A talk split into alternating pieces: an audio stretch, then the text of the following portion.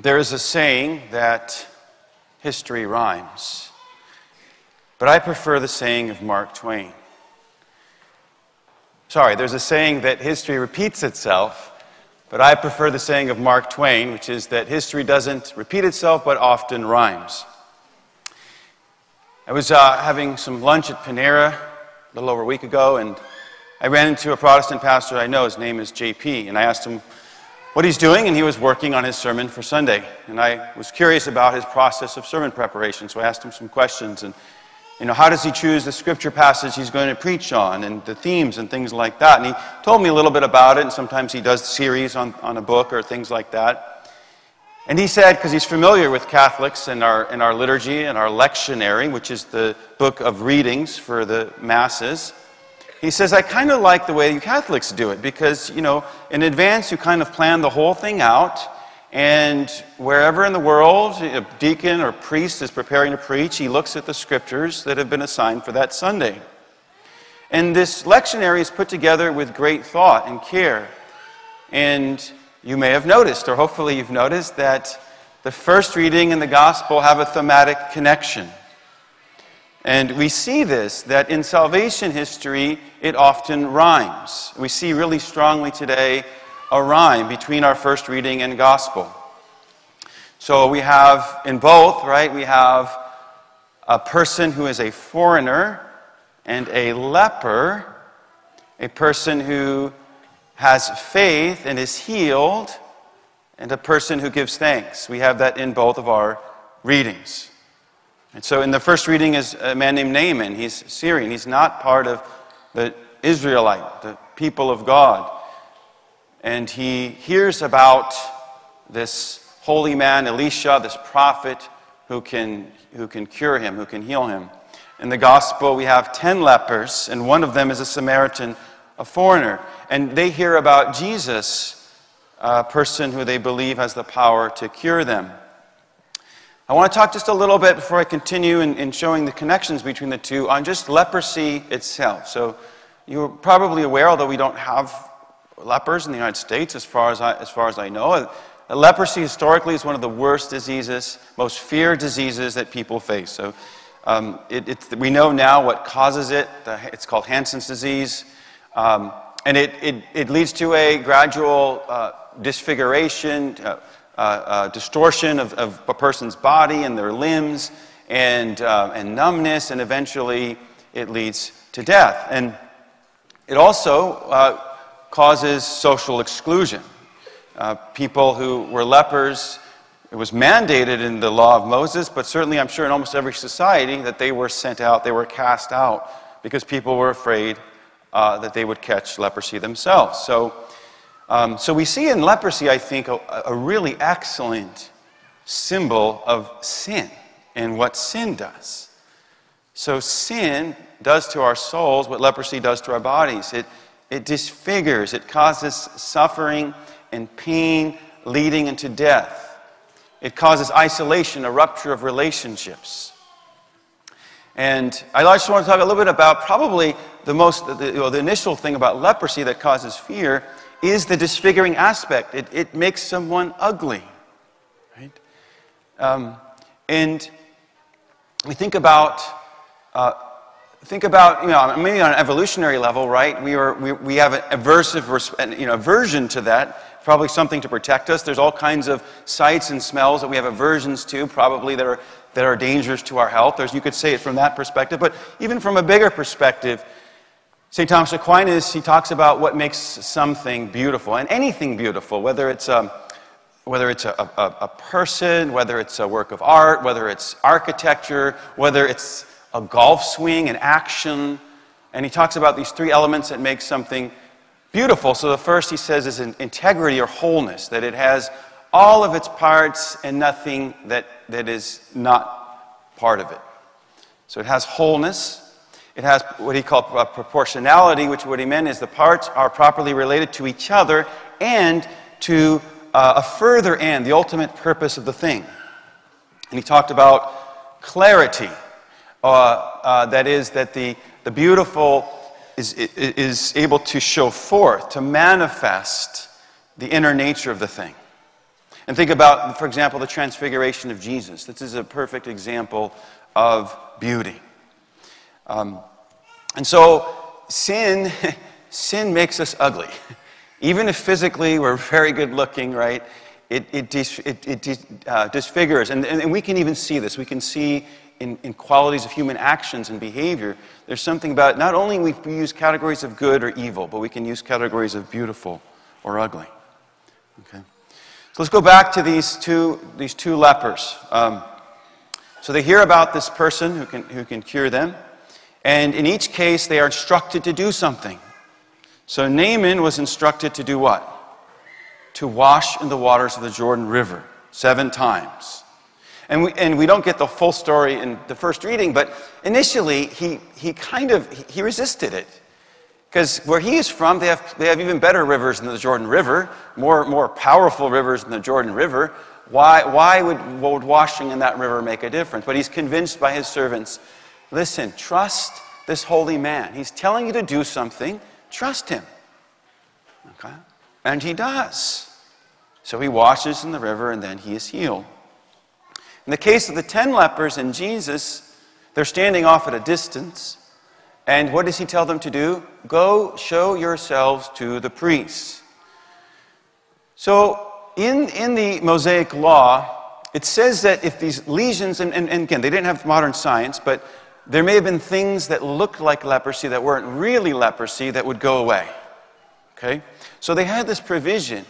If these lesions and things disappear, you are to go to the priests who kind of inspect you and make sure that you're free from this, free from leprosy, and then you are readmitted back to the community. Okay? And those 10 lepers, all of them, they have faith in this sense. They believe Jesus can heal them. They trust that what he's saying, he trusts in him and what he says, and they obey it. So these are three elements of saving faith. You have to have belief, you have to have trust, and you have to obey. And so, and they do, and they're all healed. Now, there is something different, though, about one of the ten. And what does he do? He comes back to give thanks. Now, he's also like Naaman. In, in the first reading, Naaman, he wants to give gifts to Elisha out of thanksgiving. And Elisha's like, no, no, I don't need the gifts. He's like, no, come take them. So then he says, this is what I'm going to do. I'm going to take land from Israel, dirt. I'm going to bring it to where I live, and I'm going to offer sacrifices of thanksgiving to the God of Israel. I'm going to do that perpetually for the rest of my life, to offer sacrifices of thanksgiving to the God of Israel. Now, there are, in these stories, there are hidden three sacraments. Maybe you made the connection, maybe not. So the first sacrament, I think, is obvious. It's the sacrament of baptism, right? Washing in waters, we are healed, we are restored. The second sacrament, what do you think? The sacrament of penance or reconciliation or confession. Go show yourselves to the priests. They will reconcile you with the community, they will readmit you back into the community. And, and so these are being prefigured also in these stories that, that Jesus' saving power, access through faith, right, is able to, to heal us, to restore us, to give us new life, to bring back communion between us and God and us and each other through these sacraments, baptism and reconciliation. And, and reconciliation really is connected with baptism because what, it, what it's for is post baptismal sin that is forgiven, and it's as if we are like we were when, when we were baptized. And most of us were baptized as infants, right? And it's very interesting when it describes Naaman's healing. What does it say about his skin? Like, came like a baby.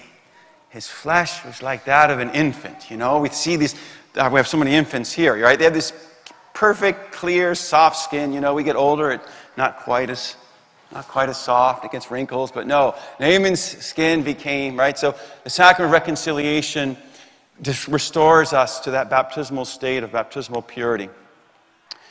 Now, the thing is, um, unfortunately, um, uh, Jesus is present in these sacraments, doing what he's done before, but so many Catholics don't approach the sacraments with faith. They don't even approach them at all. I mean, there's more and more people who are raised Catholic or having children and are not baptizing their children. You know, I do a lot of more baptisms where you know the kids are they're not infants anymore. They're like four or five, and they're fighting me when I'm trying to get, when I'm trying to get water on their heads, right?